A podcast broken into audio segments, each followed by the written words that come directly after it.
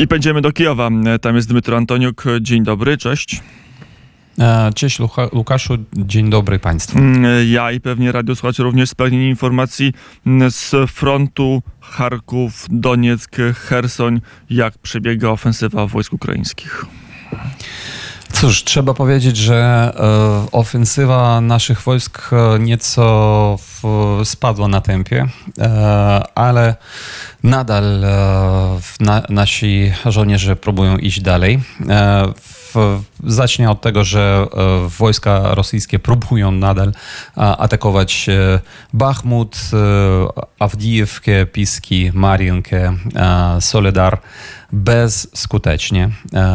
I Natomiast nasza, nasza ofensywa trwa, chociaż już nie w takim a, dobrym tempie jak wcześniej i spowodowane jest to a, e, tym, że jednak na przykład na Chersonszczyźnie jest no, po prostu dużo a, naszych wrogów, dużo maskali tam stoi i oni z, zdolali uciec, e, nie trafić do okrążenia.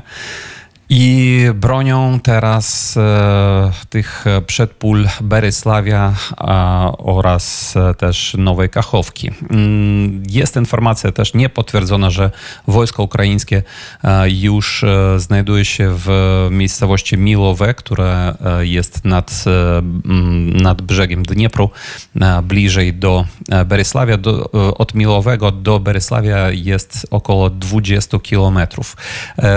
Ta informacja informacja wczorajsza o tym, że miasteczko Snigurivka, które znajduje się na północ od Hersonia, za powiedzmy 40 kilometrów na północ od Hersonia w okupowanych częściach e, obwodu mikołajowskiego została wyzwolona całkowicie przez wojsko ukraińskie. Nie odpowiada rzeczywistości niestety, ale jest też niepotwierdzona informacja, że jednak toczą się walki już bezpośrednio w tym e, mieście. Także spodziewamy się, że wkrótce to miasto być może zostanie nareszcie wyzwolonym, bo to jest największy e, punkt e, największa miejscowość w tych okupowanych częściach Mikołajowskiego obwodu. E, próbowali nawet e, w Moskale szturmować, atakować e, w, w, małą wioskę Ternowy Pody, też w Mikołajowskim obwodzie, ale bez, bez sukcesów. Także tam odbito ich atak. No ale jeżeli przejść na północny wschód, czyli na w, w już obwód Łuchański, to można powiedzieć, że tam e, wojska ukraińskie też e, w nieco w nie takim szybkim tempie idą naprzód, ale jednak idą. I e, jest już informacja o tym, że w niektórych miejscach ta trasa, która łączy na przykład Kreminną, Rubiżne, Siewerodonieck, Lisiczańsk z Swatowem, czyli to są te e, duże miasta obwodu luchańskiego. Ta trasa już jest przecięta przez wojska ukraińskie i jest pod kontrolą naszych chłopaków. Mam wielką na to nadzieję.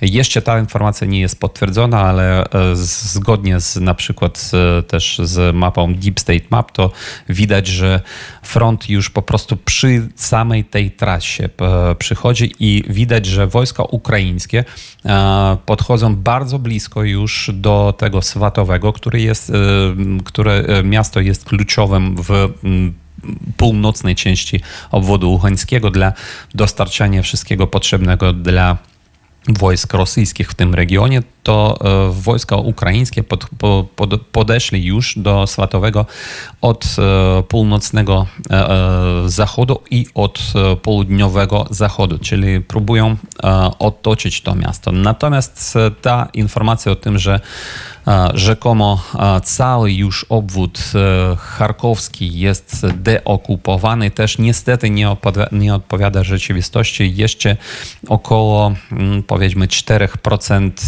tego obwodu jeszcze e, są pod kontrolą wojsk rosyjskich niestety, ale e, mam nadzieję, że wojska ukraińskie też idą tam naprzód, e, chociaż jest informacja o tym też, że Moskale tam skoncentrowali dużo sił, żeby nie pozwolić e, naszym chłopakom iść dalej na wschód i próbują nawet e, kontratakować e, tam i mm, szykują się do wielkiej, e, wielkiego kont- e, wielkiej kontrofensywy nawet. E, Także To Dmytro jeszcze sytuacja powiedz na tym odcinku frontu jest dynamiczna. dwa pytania i poproszę o dość krótkie odpowiedzi. Dmytro prosto z Kijowa.